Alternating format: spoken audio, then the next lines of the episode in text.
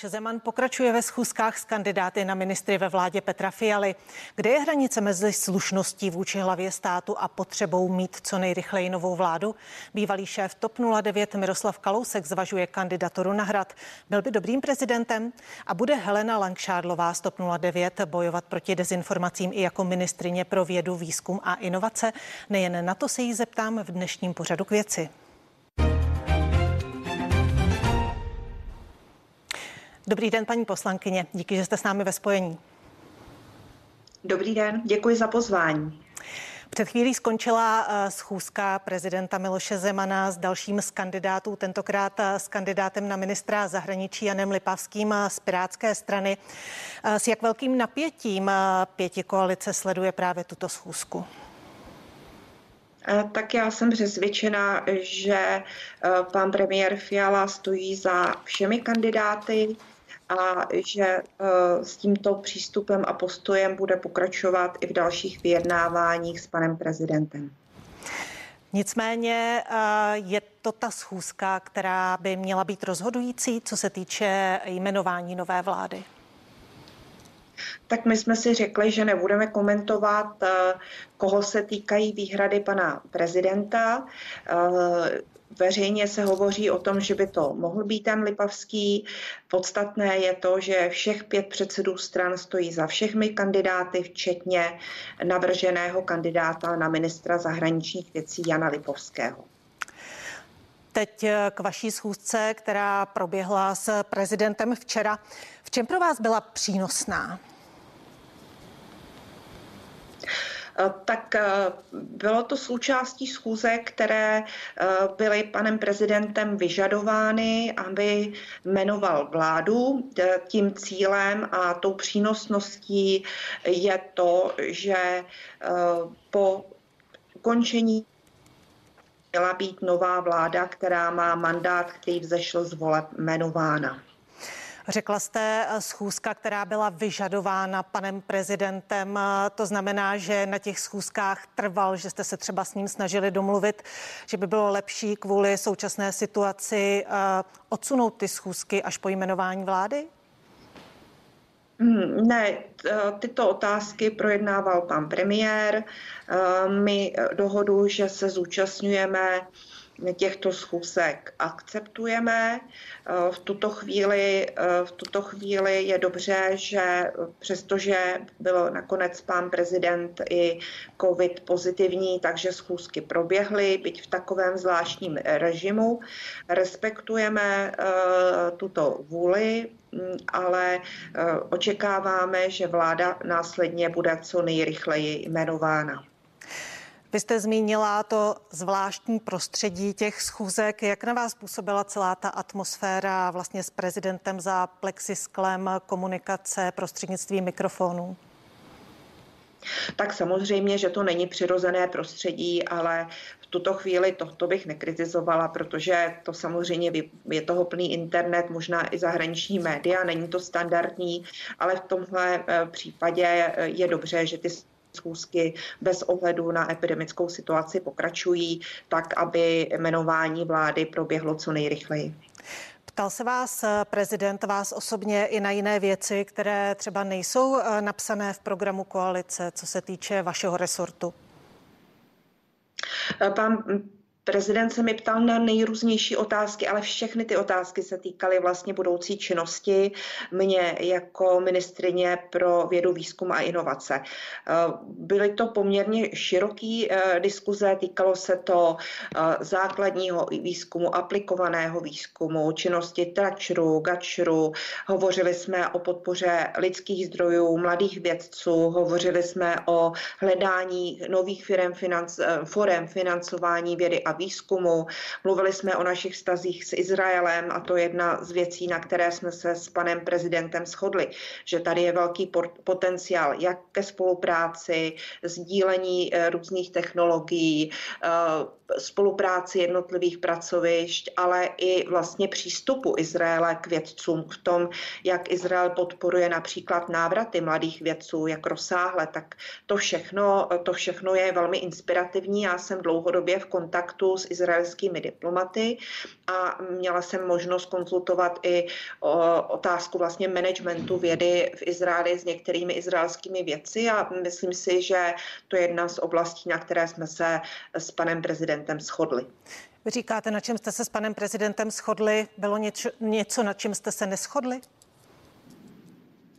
Eh, tak pan prezident eh, vlastně eh, chtěl hovořit i o oblastech, jako je kosmický výzkum, tak z, z základní rámcové znalosti o této oblasti mám, ale je, je pravda, že je, je pravda, že uh, úplné detaily třeba uh, jednotlivých prvků kosmického výzkumu a její podpory. Eh, to není úplně moje doména a mojí doménou není vůbec eh, být expertem v jednotlivých oblastech. Mojí doménou je a bude vnímat holisticky ten systém, eh, vytvářet podmínky pro jeho podporu, vlastně zjišťovat, jestli je eh, za ty prostředky, které jdou ze státního rozpočtu do vědy a výzkumu, zda jsou naplňovány ty cíle, které jsou stanoveny, že je tam to, jestli je tam opravdu ta přidaná hodnota eh, pro naši společnost, pro transformaci ekonomiky, vytvořit podmínky pro transfery. To znamená to, aby když eh,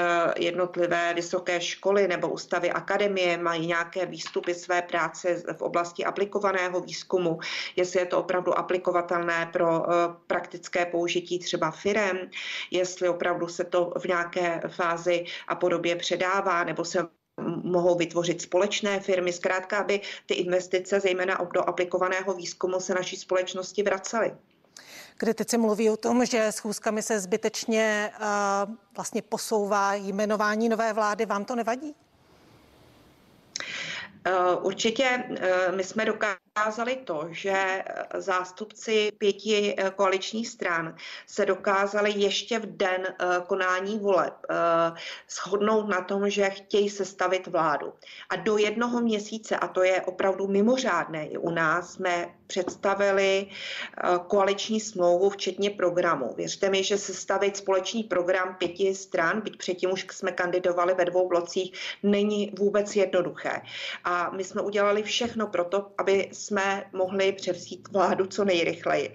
Je pravda, že Současně eh, byl prezident republiky v nemocnici, následně, když byl převezen do domácího prostředí, tak bylo zjištěno, že je COVID pozitivní.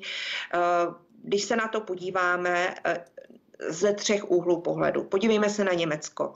V Německu byly volby mě o 14 by zajímalo, dní. Mě by zajímalo, jestli vám to nevadí. Vy říkáte, že jste chvátali s tím, aby byla vláda co nejdříve. Ano. Teď vlastně... A my to děláme, co je možné. Ano, takže vám nevadí, že se to schůzkami s prezidentem zdržuje to jmenování nové vlády?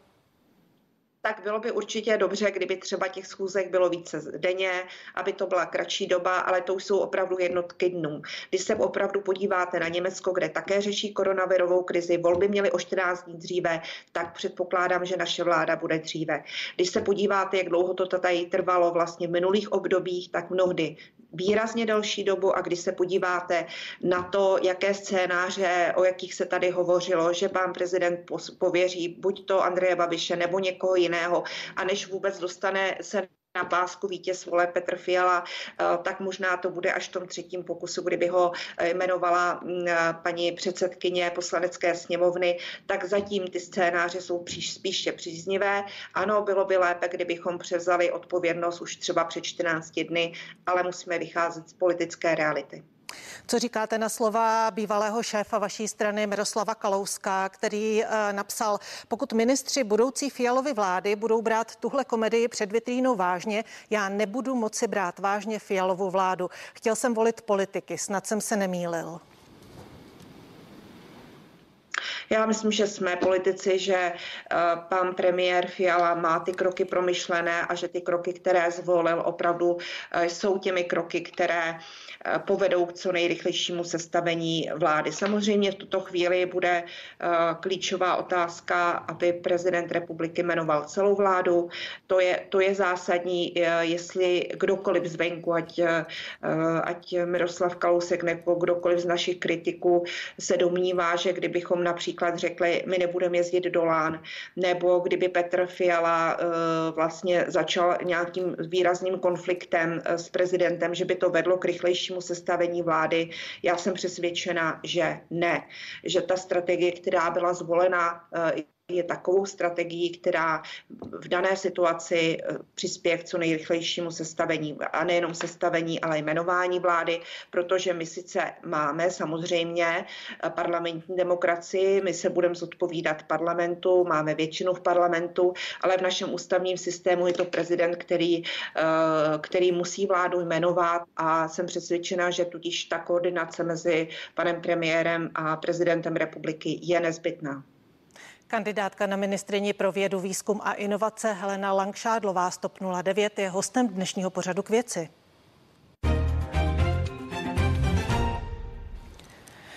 Vy mluvíte o tom, že tahle uh, cesta, kterou jste zvolili, ta strategie, kterou jste zvolili, je uh, nejrychlejší cestou ke jmenování nové vlády. Podle vás jste si jistí, že po 13.12. prezident opravdu novou vládu jmenuje?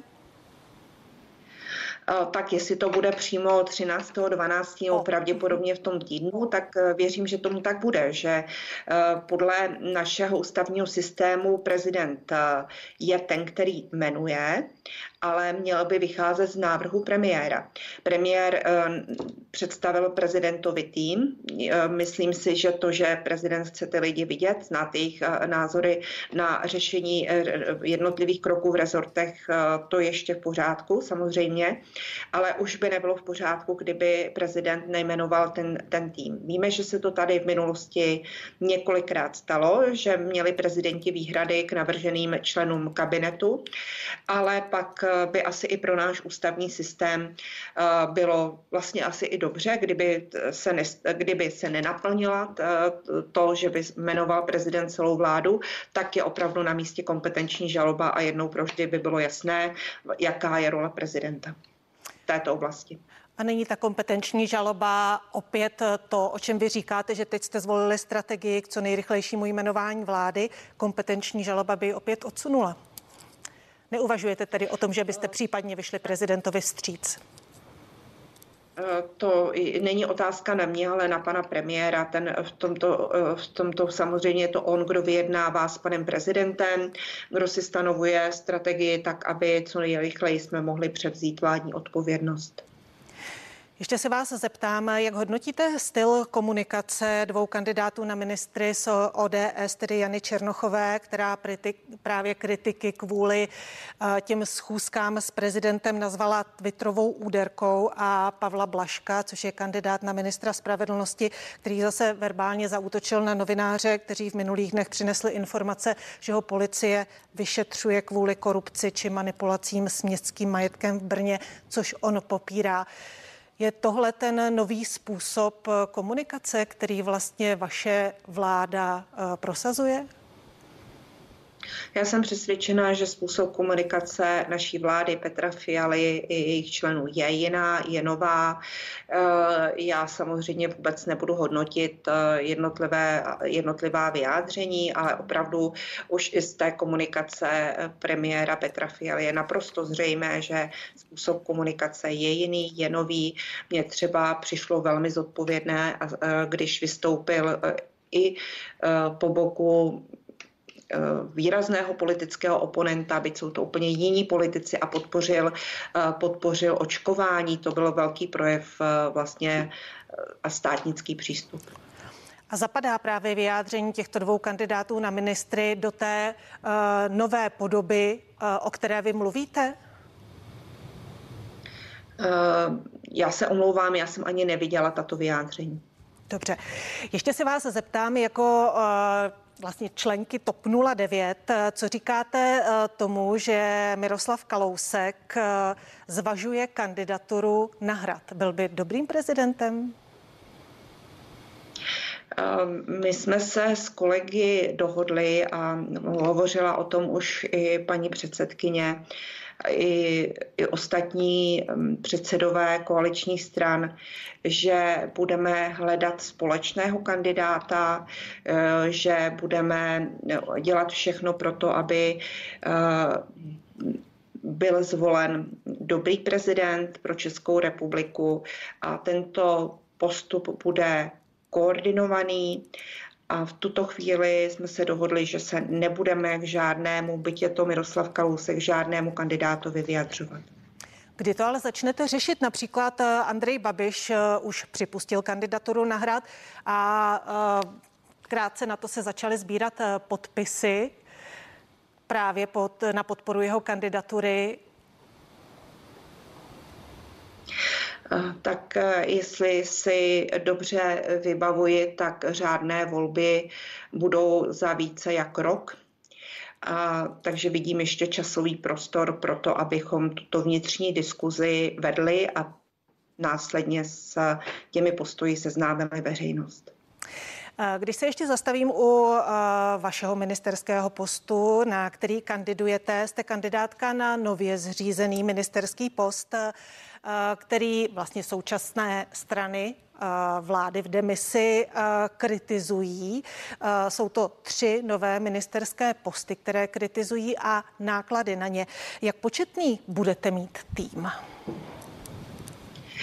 Eh, tak eh, já se budu snažit, aby byl co nejúspornější. Na druhou stranu musím zajistit ten provoz eh, vlastně toho týmu tak, abych mohla vykonávat pozici člena, rady, člena vlády, ale současně, to znamená, musím mít vlastně například připomínkové řízení ke všem dokumentům, které jdou do připomínkového řízení. Musím mít podklady na jednání vlády úplně ze všech rezortů.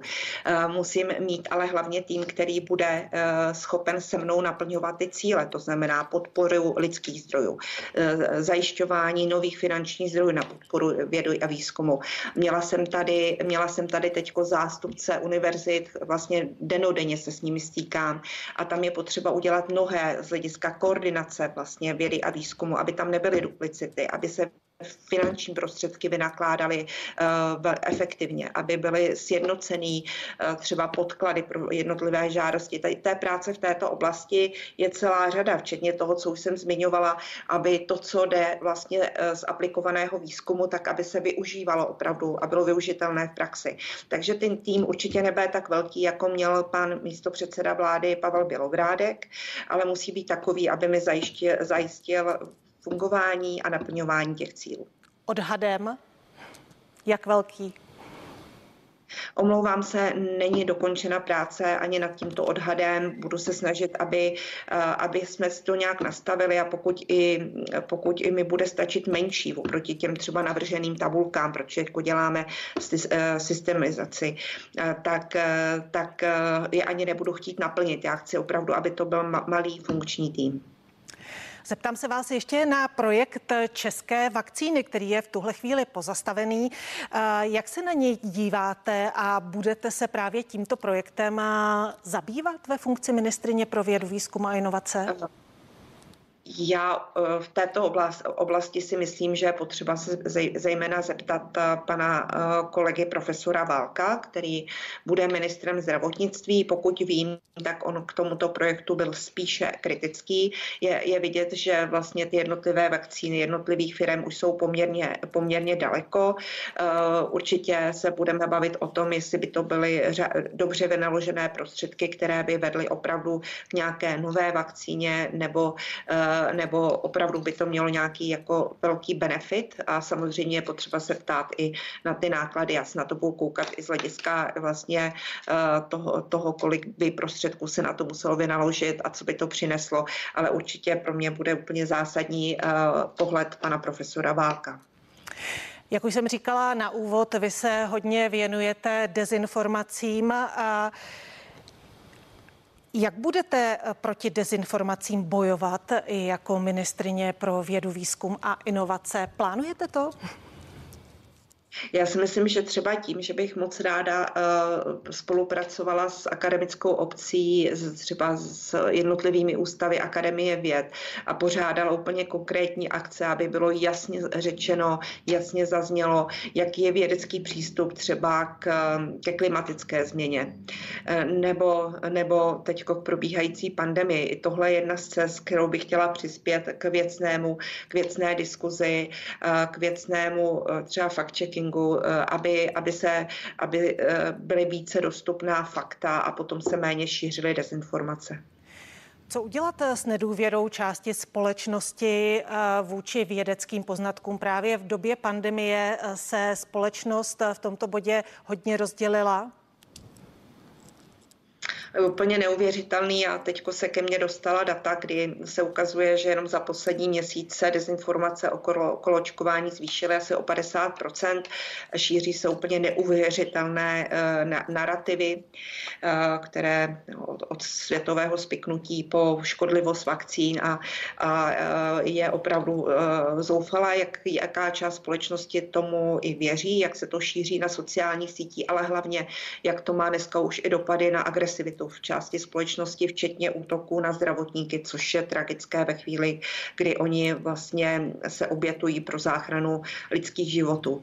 Eh, určitě eh, i s tímto se nová vláda bude, eh, bude potýkat, určitě budeme mít strategii na to, abychom na to reagovali, ale ve chvíli, kdy vláda, vláda Andreje Babiše tady nechala téměř dva roky šířit dezinformace, aniž by měla, aniž by měla jasnou strategii, jak s tím bojovat, bojovat. Eh, já jsem za všemi ministry zdravotnictví i za premiérem Babišem byla několikrát, moc jsem prosila o to, aby kromě toho řešení samotné eh, krize z hlediska zdravotního věnovali pozornost i komunikaci, protože vyřešení vlastně eh, pandemie není možné jenom skrze té, té zdravotní opatření, testování, trasování, očkování, ale je potřeba počítat s tím, že musíme komunikovat se všemi lidmi, že všichni eh, občané ve společnosti musí rozumět té situaci a musí vědět, že bez schování každého jednoho z nich nelze pandemii zvládnout.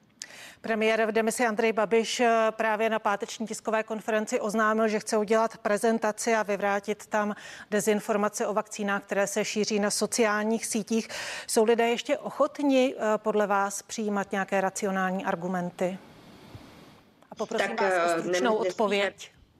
Nesmíme na to rezignovat, ale těžko jednou tiskovou konferencí zvrátíme něco, co se tady dva roky odehrává říká můj dnešní host, kterým byla kandidátka na ministrině pro vědu, výzkum a inovace Helena Langšádlová Stop 09. Díky za váš čas.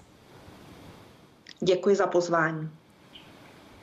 A pro vás je za chvíli připravená další spravodajská relace, tak se dívejte a užijte si hezký den se CNN Prima News.